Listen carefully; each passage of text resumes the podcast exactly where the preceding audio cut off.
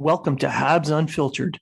This independent podcast is featured on the Hockey Writers and iHeartRadio, bringing you honest and unfiltered entertainment and discussion on the Montreal Canadiens and hockey news. Your hosts, Matt Smith, Treg Wilson, and Blaine Putney, are proud to be one of your trusted sources. If you are talking about it, so are we.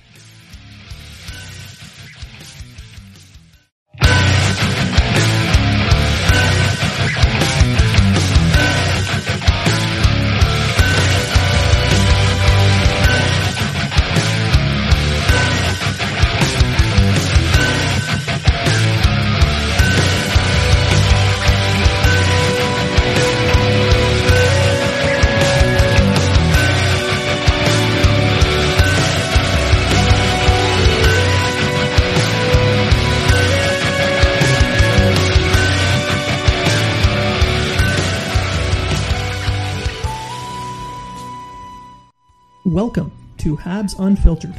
This premier independent fan experience podcast is featured on the Hockey Writers and brings you honest and in depth Montreal Canadiens discussion and entertainment. Your hosts, Matt Smith, Treg Wilson, and Blaine Pudney, are proud to be one of your trusted sources for Habs and hockey news. If you are talking about it, so are we.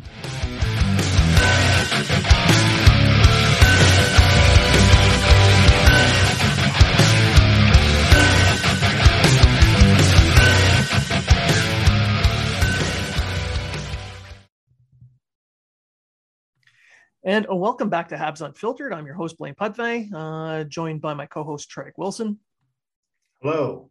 And special guest, Matthew Zator of the Hockey Writers. Welcome to the show, Matt. Oh, it's good to be here. You fill our quota of one Matt per episode. uh, Matt Smith couldn't be here. Apparently, the Air Force works during the week. Who knew? Yeah. Um, he's uh, he's in Cold Lake getting set up for uh, an exercise. I believe there's an operation starting as well. So uh, we'll pick on Matt later. But for now, Matt, why don't you tell our listeners where they can find you?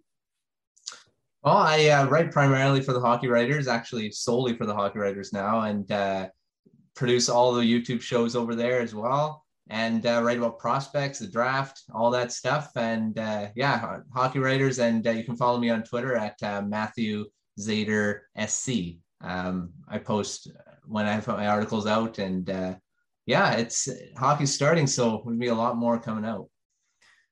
Oh yeah, it's it's a very busy time. That's for sure. Um, so what we're doing in this segment is we're previewing the Pacific Division. And Matt, you are the perfect person for this because you cover the Canucks, you watch all the Pacific games. So um, and you live out in the Pacific, so Yeah. it really works. yeah, like, you're there. right in the middle of it all. yeah, the timing, like its actual time of day, is Pacific time. So Yeah. What's it like watching Pacific games at a normal hour? it's it's great. it's, uh, you guys watch like I can't even imagine watching games. If you want to watch games out here, it's like ten o'clock when games start, and uh, it's already getting close to midnight when it's over. So, yeah, not uh, not fun two-ish? times. Yeah, normally the games out here in uh, Halifax end around two, two thirty. yeah, so even worse. yeah, it's it's good being out here, being able to watch them at uh, like East games at four o'clock and double headers, and still be able to go back go to bed at a recent at a decent time. That was my favorite thing when I lived in Victoria. I'd get home from work, turn on the TV, watch an Eastern game, watch a uh, watch a Pacific Coast game, and then, oh look at that, it's ten o'clock. I can go to bed now. Yeah, Just yeah, watch hockey all night long. yeah, yeah. I especially like watching the games at three in the afternoon that normally start at like seven or eight at uh, here, but Yeah. you know, you're not even at the bar yet. The game's coming on. So um, for the Pacific, we're going to just dive in now. Um, no pun intended. Uh, the uh, how it, it's supposed to be the weakest division in the NHL this year. Do you do you agree? And if you don't, why not? Yeah, unfortunately, I have to agree with that. Um, I mean, the strongest team in the division is the Vegas Golden Knights. Uh, you know, the other teams are in kind of various stages of rebuilds or retools or whatever you want to call it, whatever the fan bases want to call it. Um, you know, they and the Canucks are in that realm too. So I mean, yeah, I would say they're probably the weakest division, but you look at it, they're probably going to be the most competitive as well within the division because all the teams are pretty much around the same type of skill level. Maybe the Golden Knights would be above everyone else, but for the rest of them, it's going to be an interesting year to see how um, how it all goes. Because the fact is, you know, it was a whole season where they weren't playing against each other except the Canadian teams. Um, haven't seen LA and the, those rivals for uh, over a year, so it's going to be interesting to see how it all go, comes back uh, pretty quickly. Well, I'd assume it'd come back pretty fast. Oh but, yeah. Um, and with with Vegas, I would be surprised if they don't walk away with it with a good 10 point lead over second place. Yeah, I, agree with that. I mean, they're, they're the class of the division. Um, much as I hate the Golden Knights, uh, you know, they're, they're deep team there and we'll get into to them, I'm sure.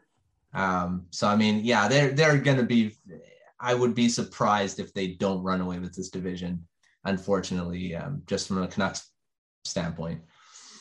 Well, we can get into them now. Um, yeah.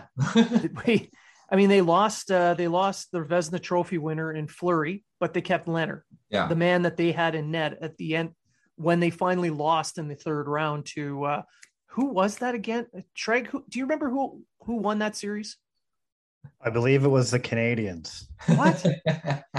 what? How is that possible? The Canadiens should have been swept. Well, they did play Toronto the first round, and they they were supposed to be swept by Toronto, yeah, and then swept by Winnipeg, and then swept by Vegas. They were almost swept by Tampa, so you know people got close on that one. Well, yeah. eventually they were almost right. Hmm. They kept saying oh. the same thing.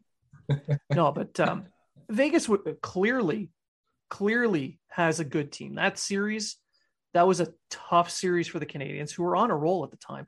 So, I what do you think of the changes Vegas made in the offseason? Well, I mean, I, I kind of saw Marc Andre Fleury kind of leaving.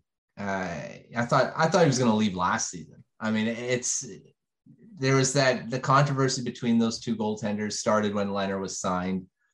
Um, the trade was was supposed to be imminent right after that signing, but he didn't get traded.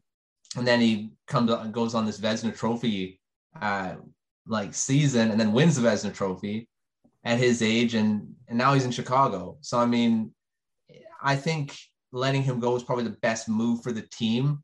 Just the fact is because Lehner is there long term. I mean, you either trade you're either trading a goaltender you just got and signed, and that's probably not the best idea. You know, speaking from personal experience with the Canucks, um, doing that and and then trading the other guy and keeping the guy you said you were going to be trading is usually not good but I mean, for the most part, I, I, don't know if Vegas really didn't make a lot of huge changes up front. Um, they did add a couple guys. Um, what's his name from um, from Ottawa? Uh, I can't remember his name now. Oh my gosh!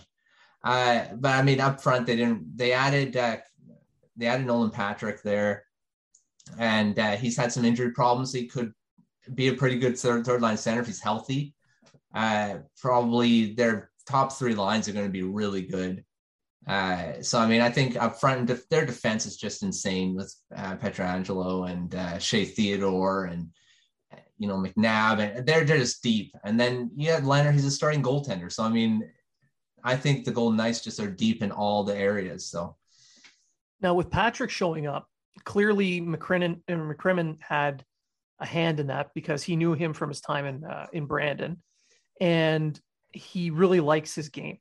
Now, Patrick shows up. Yes, he's had a lot of uh, injury concerns up to this point, but he's by far the most talented centerman in their system now. You have him. Um, they they gave up. I think they yeah. So he he could supplant Stephenson in a top six role. Well, yeah. I mean, it's when you're looking at the Golden Knights and their top six, whenever I look at their top six and like Stephenson, I never really thought of him as a top six center. I mean, he's he's pretty he's really good, but I I never seen him as when you say his name, it's like you don't think top line center, right? I mean, you don't think he's the top line center on a team. Um, so yeah, if Patrick can stay healthy, I definitely can see him kind of coming into that top six and taking over a role there. But you know, chemistry is always a thing too, right? You know, yeah. Stephenson seems to have some chemistry with their with the guys up there with um you know, so I mean I think yeah definitely he could. I think that's the biggest weakness with Vegas is their centers. They, they they're very they're top heavy wingers and then their centers are just who can like what you said who's the best to play with Stone or who's the best to play yeah. with Pacioretty and let's throw that guy in there have a little bit of chemistry. But other than that, I think they're very weak down the middle. Oh yeah. Um, for a team that good or to be that good, it's, it's odd to have that much of a weakness uh, uh, down the. I mean, if Nolan Patrick's coming in to be your number one center, you have issues at center. So yeah. nothing against Patrick, but yeah, and Dadonov. It was Dadonov that uh, uh, they signed from from Ottawa. So and he's he's a 20 goal scorer too, and he's could be playing on the third line. So, but he's just another. He's another. Winger, he's another not, winger. Not just another winger. Uh, he he's he's a good winger. Yeah. But the wings were not where they needed the help. Yeah. No centerman and bringing in, you know, Nolan Patrick's a little bit of a risk to me. I, I think because he, he's still, you don't know what his injury problems. You know, he's had those migraines and it's that doesn't i don't know if that really goes away um, having those intense migraines. So we'll see what happens with him. This season he's still really young. I mean yeah. so hopefully he's he's going to be okay. Now we're going to move on from the clear cut number uh, expected number one in the division to the middle of the pack. So there's going to be a grouping of the edmonton oilers calgary flames uh, even the Vancouver Canucks, if they can sort their crap out, we'll get into that in a little bit. Uh, the Kings, that that's the grouping I see everyone fighting for those next two spots. Now we'll, we'll start with the Battle of Alberta. Who do you think out of those two teams is under the most pressure to actually win the uh, wins uh, a playoff spot and go deeper? It's it's a tough one because looking at Calgary. Their I don't know. Their their defense is just a mess, and they're so slow. I mean, adding Gudbranson is not your solution. I mean, they're going to try to play Darryl Sutter hockey. I don't know if that type of hockey wins you games in this league anymore. Um, at speed and skill. I mean, there's a lot of that now. You look at what Tampa Bay did. Uh, Montreal got there with doing playing that way too. I I don't think that type of hockey is doing it anymore. And I think for pressure wise, I think it's the Edmonton Oilers to me because you're looking at Connor McDavid and Leon Draisaitl. These two guys are getting into their you know they're starting to get into their ladder. They still have quite a few years left in their contracts, but they're superstars. They want to win a cup. I mean, and playing on a team like Edmonton who is always has the skill and the talent, especially up you know, those two guys, I mean, they can carry a team only so far. Uh, you still need other guys beyond them to be scoring. They still need defense. Their goaltending, I don't even know. I mean, you having Mike Smith and Koskinen again, I, I they got to improve. And I said this for years. They got to improve their defense and their goaltending. I mean, I don't know why they never gotten this through their head.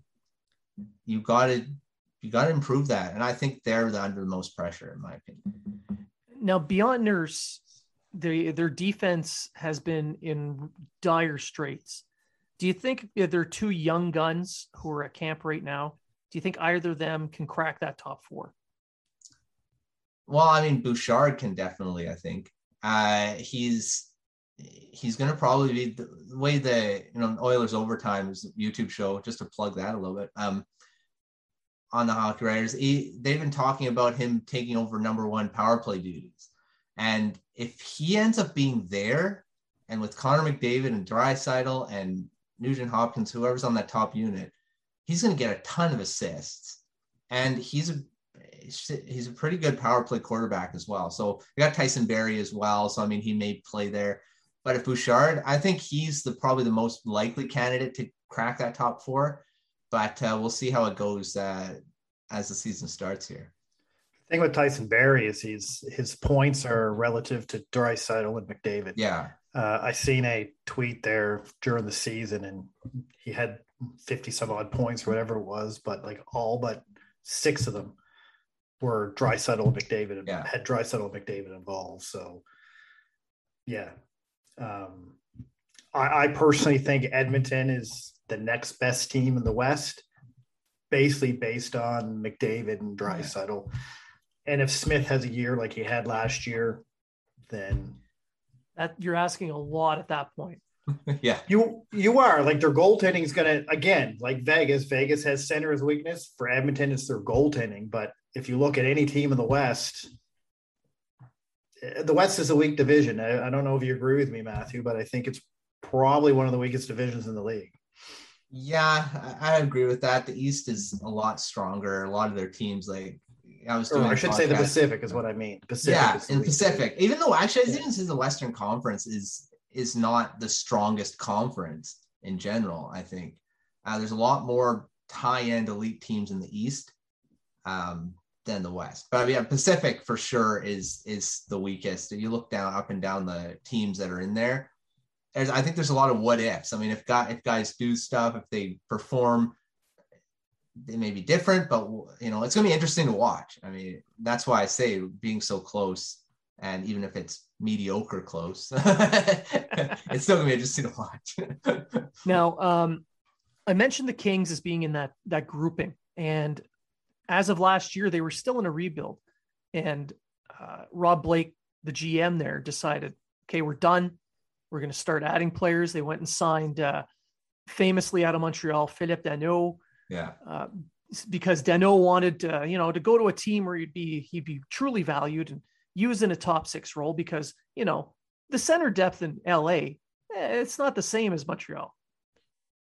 Is what was generally kind of floated out by his his agent, but you look at their center depth. I mean, Kopitar's still there; and he's going to be there for a while. yeah. Um, you know, you, got guys like Quinton Byfield coming Yeah. up, uh, Turcotte. Turcotte, Vilardi, even uh, Kempe. So they're not bad. So do you feel that that was a mistake on uh, Blake's part to end the rebuild the when he did? Well, I feel that they probably could have used another year before doing this.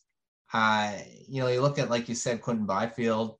He's he's he looked really good even playing a couple few games last season. Um, I think he's going to take over. He may not be a second line center right now. Um, Danault, I think, will be that for this season. Um, but I mean, when when he gets going, Byfield's going to be number one center. He's going to take over Kopitar's spot, and and Kopitar's not young anymore, but he's still a pretty elite two way player. Right now, I think I don't think it's the right time to start signing these guys. I think he should have waited maybe a couple more seasons. But maybe he saw something. He said, "Well, you know, the young guys they're they're here. Maybe they're ready to take the next step with some veteran help." So uh, maybe that's I think maybe his line of thinking. Now, the defense on the Kings has been basically Drew Doughty and whatever five guys they add to him. But you look at Tobias Bjornfot, and he's he's slated to become a second a second pairing guy. I think there's more to him. He's looking like he's he is close. So, Yeah. do you feel they have enough on the blue line to actually compete with the top three in that division? Well, here's another group of defensemen that's just, you know, Drew Doughty still leads the way. I mean, he's he is a, he, I don't know, he, he's one guy that's just he doesn't seem to age in the way he plays. He still plays those 25, 30 minutes a night. He's still annoying to play against. Uh, he still leads us that blue line. But like you said, Bjornfot, I think he's going to take a huge step forward in the NHL here. I think he's going to be in that top four. Uh, and they got some promising blue liners coming up as well. So that played last year, uh, got some time. And uh, yes, they may not be household names, but you know the the Kings in general, they're just such a good young team right now. You're looking at all their positions; they're all coming along, and I'd say they're probably in the next few years they're going to be the best team in the division just because of their young talent. If everything hits, um, there's a reason they were number one in the farm systems the last two seasons or three now. Um, so I mean, all one once everyone starts hitting, this team is going to be hell to play against. Who's going to start for them? Is it going to be Petersen or uh, uh, Quick? I feel it's going to be Petersen. Uh, in the preseason, for what I've heard, he's he's looked really good. Uh, Quick is aging. He still has those injury problems with his uh, hips and his groin.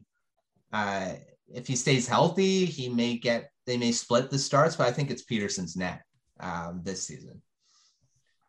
Yeah, I think it's going to end up becoming a, um, for, at least for this season, kind of a tandem 40 to 50 games to Petersen's side, quick picking up the rest. Yeah.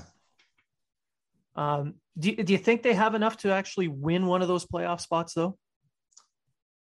Um, if all the yeah, it's this gonna be a if all the young guys, you know, hit. I mean, if they play to their potential, maybe not to their full potential, but if they play, if they play well, I think they have enough talent um, to make it. I and you know the Kings are they're a really great young team. They have a lot of energy. They got some good veterans now with Arvidsson and Danault. Uh, you never know. I mean, this team has has a good two lines, I think, um, to compete in the division. Um, they're gonna be an interesting team to watch. So Seattle, brand new team. The entry draft was a bit of a surprise. Interesting, Interesting to say the least. It definitely wasn't like Vegas's. Um, you could tell that Francis was cap conscious when he was uh, picking his roster. He went young. Uh, where do you see this team fitting in the West or in the uh, Pacific? Well, here's another one, another interesting team. I mean, yeah, the expansion draft was very disappointing. Uh, first of all, we didn't, we knew everyone that was going to be on the team before the draft was even held. Uh, and they didn't really draft a lot of high end guys. I mean, Jordan Eberle's good, but is he really a top line winger that's going to bring you? I mean, he'll probably torch the Canucks because he does that all the time. Uh, he's pro- but you know, but for for forward depth for defense, I think they can compete. They got a really deep defense core. Uh, when Vince Dunn is you're on your third pairing, that's pretty good. Uh, you know, their forward group is going to be a hit or miss. I think if all the guys hit, Jared McCann, he's playing really well in the support role in Pittsburgh, but can he be a top six center every day? Top six center, that's up in the air. We don't know. Uh, playing behind Crosby and Malkin is is pretty easy. I mean, to play third line center and then come up and play with in top six sometimes, but playing a full season there, we'll see. Uh, forward group, I think, is their weakest. Uh, but if they can play a strong defense first hockey with their goaltending, which is really good as well, it's it'll they could win some games because you know defense first can you know one nothing two one games We've seen teams do that. But you don't it's, see them doing a Vegas type season no, where they're yeah. No, I, I don't feel like I just don't see it. Like unless guys just surprised. Did we think Vegas was going to do what they were? No, they did. No. Um, their team looked a lot better when they came into the season. There was a lot of unknowns there too, so they could do it. I mean, you never know. Now, with with Seattle, it was clear that they were using uh, some uh, some sort of defined analytics. Now, yeah. each team uses it, keys in on its own specific portions of an of uh, analytics, and it looked like Seattle, with their very large analytics group that they have in on hand, that's kind of what it looked like they were picking. Not so much the cap, but more, yeah. you know, they're playing money puck. So, yeah. what kind of analytics were they using? Because I was just confused. Like the defense, it made sense because it was a lot of puck movers, very mobile players. You know, it's the new format for the NHL defenseman. But yeah. you look at that forward group, and you wonder what the hell were they thinking? Yeah, it, the analytics. I was trying to look at that too of what they were trying to base it on, and it's it's an interesting group. I mean, you look at who's their GM, Ron Francis, who great two way player in his in his prime. I think he looked a lot at versatility. A lot of these guys that are in this forward group can play multiple positions. There's a lot of center wingers. Um, there's a lot of guys that can play different ways. So I mean, he was also signing a lot of one year contracts. I mean, a lot of these guys aren't going to be on the team next season. um, is he looking towards the really strong free agent group coming up? Maybe. I mean, there's a lot of guys that they, he could go after with a lot of cap space next off season. So he's just saying, well, we'll see what what we can do with this group now, and then fortify it uh, next off season. We'll see. We'll see when that when next off season starts. But yeah, it's interesting looking at the group of why he chose these guys. But I think versatility was a huge thing, and just looking at a lot of the guys that they got. If they didn't pick Victor Mete, they were not going by analytics whatsoever. no, right? so true. Yeah, yeah. The greatest defenseman analytically in the NHL, according greatest. to the Tiger team. As you can tell, we have a certain group that love to follow us and love to chirp us about Mete. yeah. Although I don't know why. to each their own. Um, so we'll we'll shift from there to the regional rivalry that has begun between Seattle and its next neighbor, Vancouver. Yeah. saving this one for last because you're in Vancouver, you cover the Canucks, you're at the practices. So we I knew it was going to hurt if we started off this way. because I'm going to I'm just going to flat out ask it. What the hell is Benning thinking?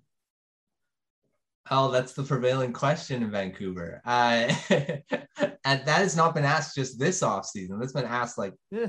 five, six off seasons. Um, I I don't know. I mean, you're looking at. I love. I I really like the acquisition of Conor Garland, um, yeah. and Ekman-Larsson.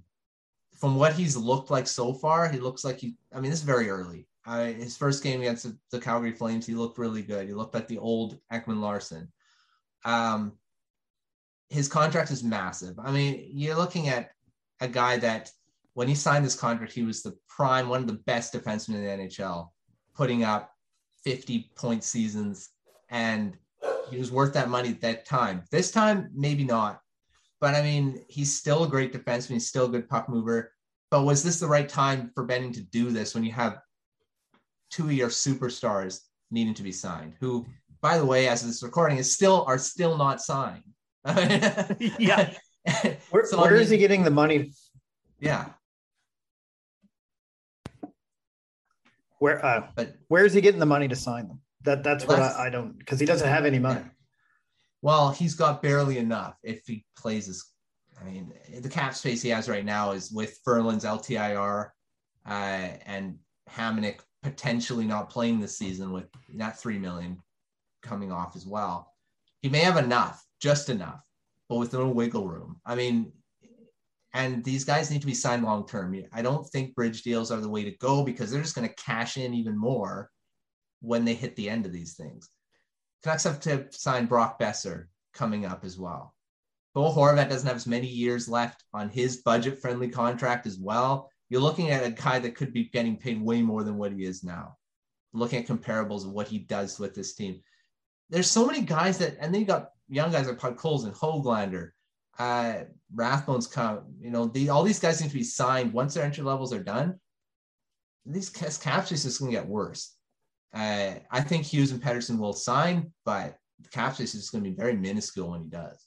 Now, are, are Hughes and Pettersson looking at um, a one year deal to help the team so they can fit under the cap, or either one of them looking for long term? Because I know uh, Hughes, he's a 10C RFA, so he can yeah. only negotiate with Vancouver. But Pat uh, he's open to talk to anybody. Yeah. Well, that's the fear is that a team's going to swoop in and do an offer sheet.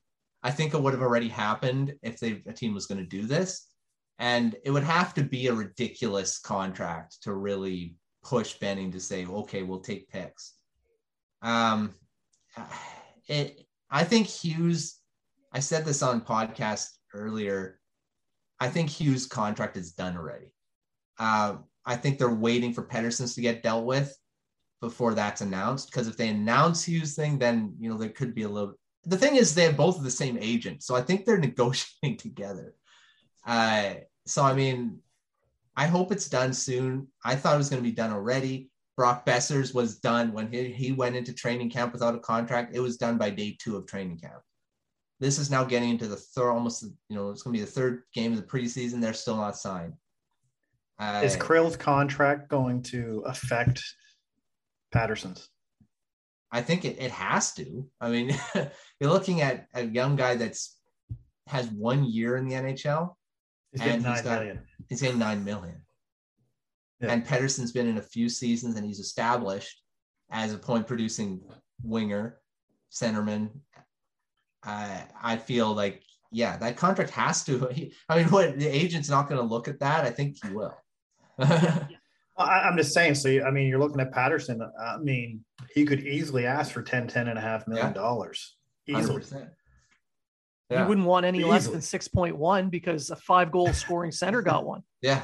yeah. And I, I think this is the issue that's going to go forward. I mean, I'm going to get a little off topic here, but they're, they, it's starting to turn a little bit like baseball where these contracts are just getting way too high yeah. for these players.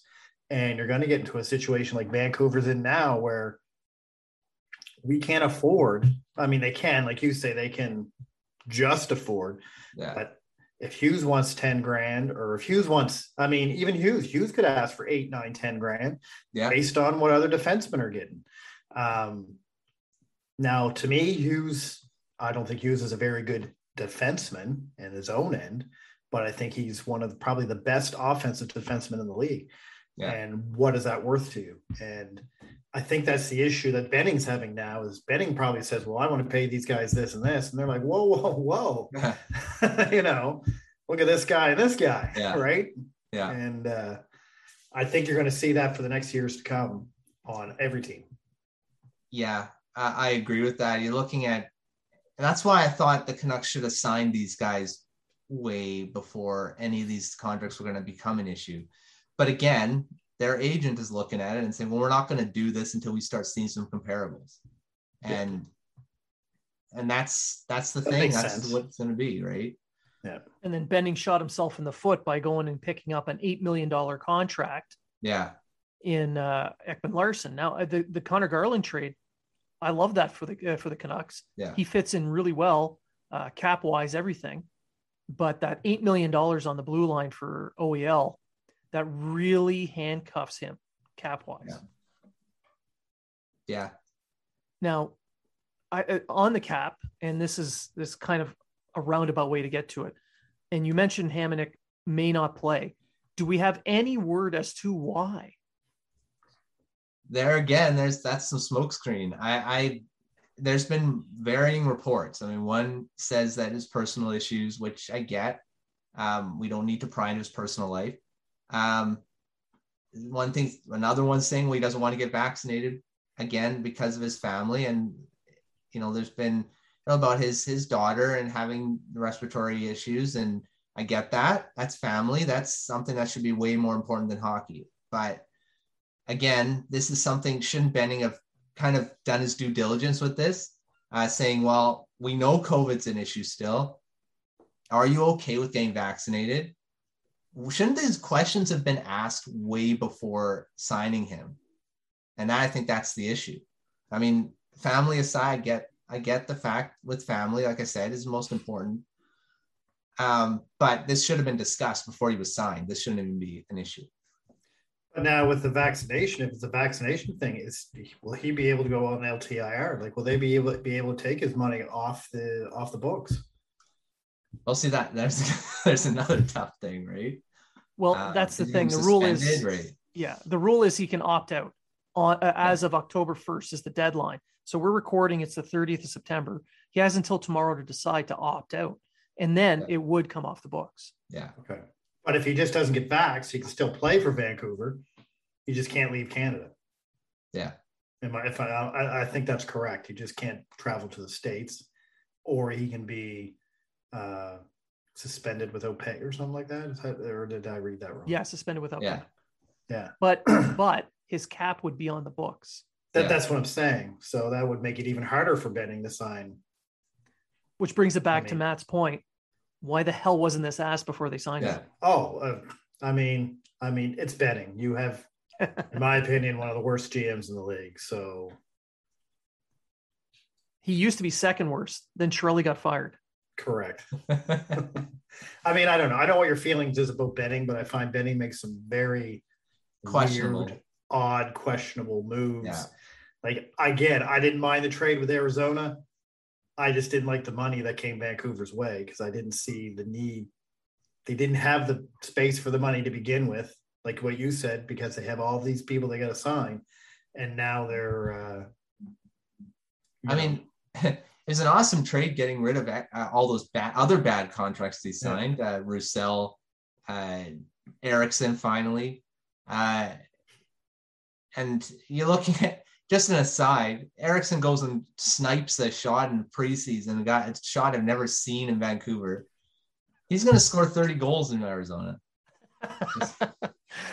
Make Benning even look worse, even though it's a good trade. it's Matt, gonna don't just be so pessimistic. It's gonna It's make gonna look happen. it's going to happen. But I mean, Conor Garland's going to score 25 in Vancouver, so Oh, that it, it'll. that was, I think, the biggest uh, stroke of genius move on his part in the summer because Yeah. Conor Garland, if he would have signed Pettersson, those two together would be magic.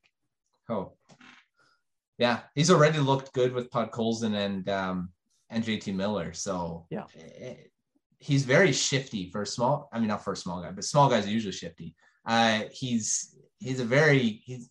I'm very impressed. Of you know, for so far what I've seen from him. So I think he's the from looking at the trade of just Garland.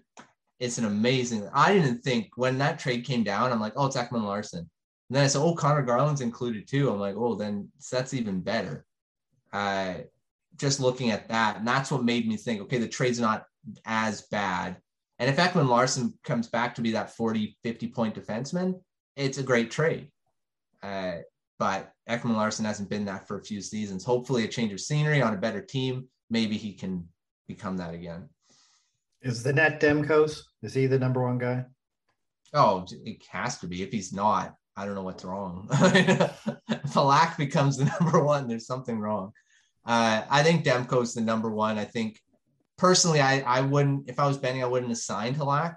I would have gone with DiPietro as the backup because DiPietro's looked really good. He's looked like an NHL goaltender in camp so far. And he's going to play in Abbotsford probably 60 games from what has been talked about. He's going to play a ton. Uh, maybe it's good for his development, probably is. Um, one season with Halak and then get with with DiPietro, but uh, it's it's Demko's net for sure.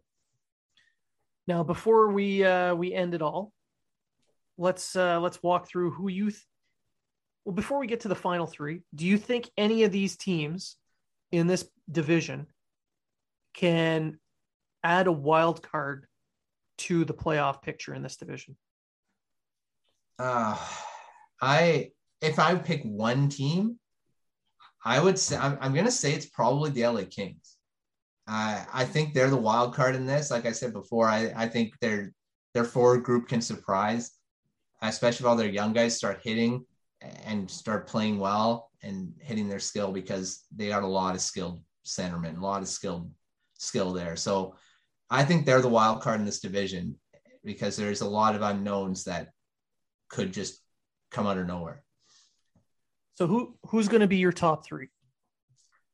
Um, well, I'm gonna I'm gonna go with Vegas. They're gonna win this division. I mean that that was without saying. I it's gonna be Vegas. I think the Canucks are gonna sneak in as third, and then Edmonton's two. Uh, but I think LA is gonna push that. I think there's gonna be a lot of jockeying in that last two weeks of the season. There's just gonna be so many teams within points. It's gonna be like one point will make the playoffs, and I think that's what it'll be. Okay. And uh, before we sign off, can you remind our listeners where they can find you and your work? Well, I'm I'm at the Hockey Writers. I write primarily for the Canucks. About the Canucks, I'm uh, credentialed this season with them, so I will be at select games. Won't be at all of them. Uh, that's coming. Uh, but yeah, I'll be covering the Canucks all season at the Hockey Writers, and uh, we have Prospect Corner uh, YouTube show at the Hockey Writers as well. Uh, with Peter Baracchini, Baracchini and uh, Greg Boysen, and we'll be talking prospects all season as well. And uh, of course, I'll be covering the draft again uh, too. So lots of stuff. That that sounds exciting. We can't wait to talk more about the draft, as uh, we love doing the draft as well.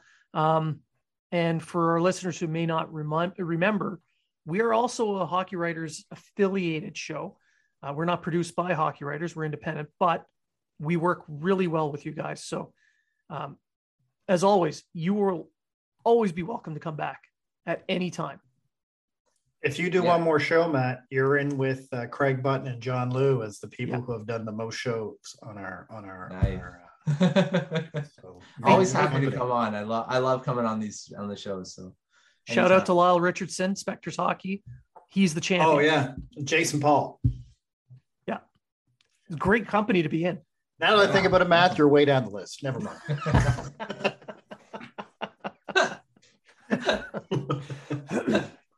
But you got yeah. you got a beard going, so you're definitely in our group. yeah. Yeah, it, it's it comes and goes. You get some not the gray in it. You gotta get all the the gray in time. But no, I I really do appreciate you taking some time out, coming on the show, and giving us a, a, a perspective of the Pacific from the Pacific. So, um, again, thank you very much. And remember, if you guys are talking about it, so are we. Have you ever needed a fragrance that matches your every social media post?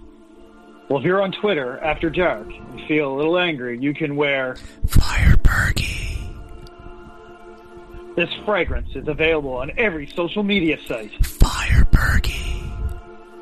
On every message board. Firebergy. So when you need to smell like your social media accounts take a bath in, Firebergy. you'll need no other fragrance.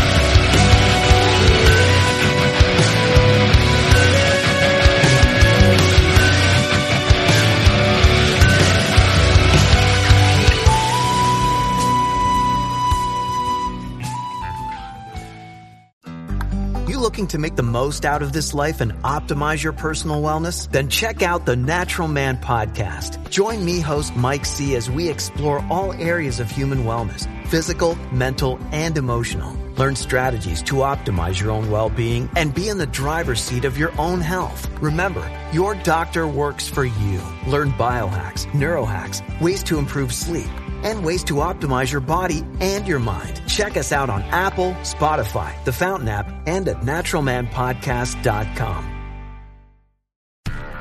Do, Did, Will, the Story of People podcast is now available on the Crier Media Network. The first five episodes are here and feature some incredible guests that fit into one or all three of those categories. Ready? Tara Sloan from the San Jose Sharks Undercurrent podcast at NBC Sports. Marianne Iverson from Iverson Voice and the Let's Take This Outside podcast to talk about the world of outdoors as well as voiceover land. Ariana Hunsicker, future Canadian Paralympic swimmer, already winning tons of awards for this country. Scott McGregor from the Hot Wallet podcast to dumb down the world of crypto, Bitcoin, and NFTs so you don't have to. And Jackie Holowati from Climate Pledge Arena in Seattle, Washington, the first net zero carbon certified arena on the planet. Wherever you get your pods, wherever you watch your pods, and on the Crier Media Network.